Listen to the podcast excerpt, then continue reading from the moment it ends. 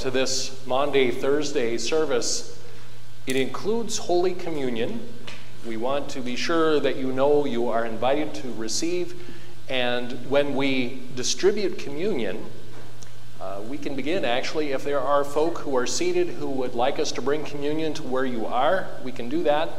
And then following that, we will be up here, Seneca and I, so you can come forward to receive bread and wine if you would rather uh, come forward. This Maundy, Thursday is also significant in other faith groups and other religions. It seems that many are approaching this season as a season of hope and renewal.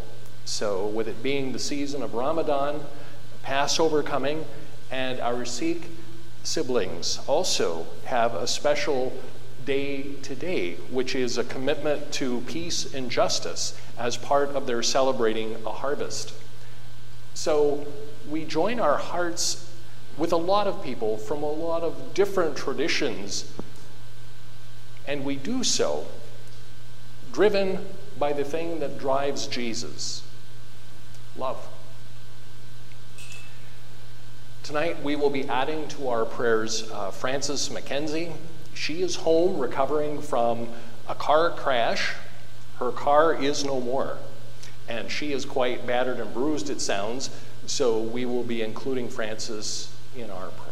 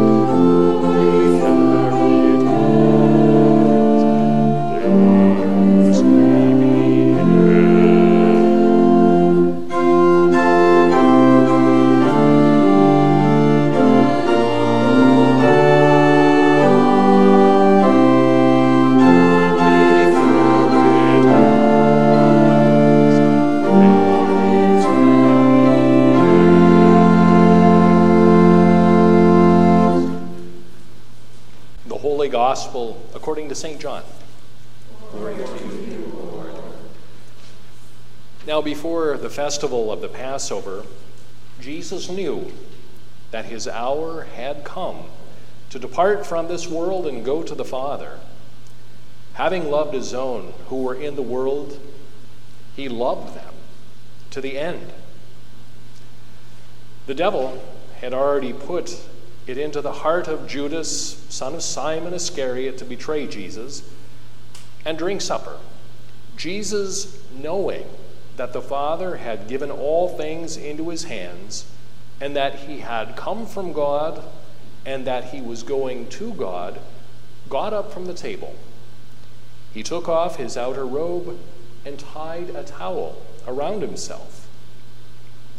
Then he poured water into a basin and began to wash the disciples' feet and to wipe them with the towel wrapped around him. He came to Simon Peter, who said to Jesus, Lord, are you going to wash my feet? And Jesus answered, You do not know now what I am doing, but later you will understand. And Peter said to him, You will never wash my feet. And Jesus answered, Unless I wash you, you will have no share with me. Simon Peter said to him, Lord, not only my feet, but also my hands and my head. And Jesus said to him, One who has bathed does not need to wash except for the feet, but is entirely clean. And you are clean, though not all of you.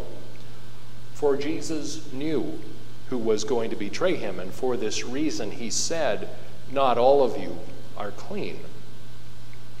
After Jesus had washed their feet and had put on his robe and had returned to the table, he said to them, Do you know what I have done to you? You call me teacher and Lord, and you are right, for that is what I am. So if I, your Lord and teacher, have washed your feet, you also ought to wash one another's feet. For I have set you an example that you should do as I have done to you. Very truly, I tell you, servants are not greater than their master, nor are messengers greater than the one who sent them. If you know these things, you are blessed if you do them.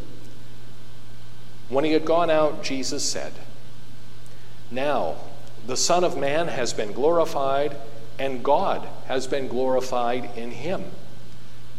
If God has been glorified in him, God will also glorify him in himself, and will glorify him at once.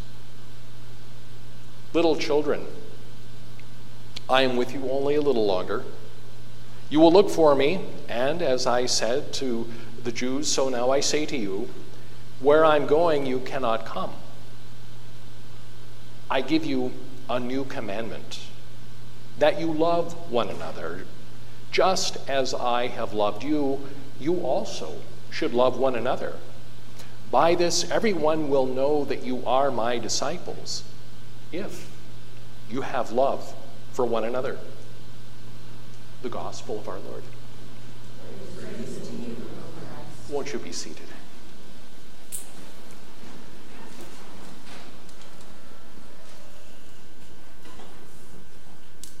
Grace to you and peace. Followers of ancient Greek philosophers, Zen masters, and followers of Jesus, they all have something in common. They pattern their lives after the Master. They embody what the Master teaches. Jesus invites his followers not to memorize a whole bunch of stuff, but to live an ethic of love. As the theologian Emerson Powery likes to put it, Jesus' whole life is driven by love. And so that's what Jesus calls his followers to do. But how good are we at that? There's Judas Iscariot, clearly an outlier. But unfortunately, in our history, there have been some who have been destructive to Christian community, sort of on the pattern of Judas. And yet, Jesus, knowing full well the treachery that lay in Judas's heart, still washed his feet and still served him.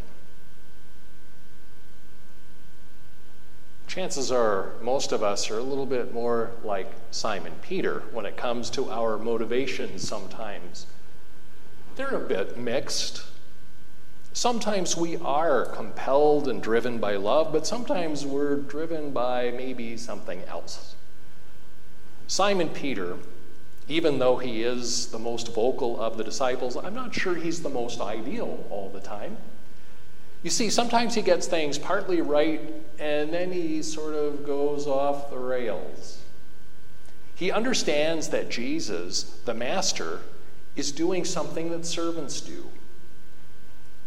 But then when he tries to learn more from Jesus, he figures, well, if I can have the whole of me washed, that would set me apart, Simon Peter reasons. It would set him apart as maybe at first among equals, as one of Jesus' specially chosen super followers. So you see where ambition sneaks in? So Jesus offers again a corrective love. It's certainly something that Jesus teaches. And when he washes feet, it is an object lesson. It's not designed as a power play, though. And even in the object lesson, Jesus is doing something that we can learn from. He does what needs to be done. Before supper or any meal, after walking a full day on dusty roads and near open sewers, people need to have their feet washed. So, this is what Jesus does. We won't be washing feet tonight, possibly for a variety of reasons, ranging from COVID to pastor's bad back to you name it. But in other ways, we do wash feet. We see what needs to be done for our neighbors. Kids are going to get school lunches this week thanks to the in gathering on Palm Sunday at First Lutheran. There are hats that are knitted. There is food that is delivered. There are people trying to make sure that people have a safe place to live, something to eat, clean water, medicine. And so we try to live out our prayers of compassion through acts of compassion. That's a form of foot washing, it's a form of serving. I feel like I'm lecturing you about things that you know how to do already.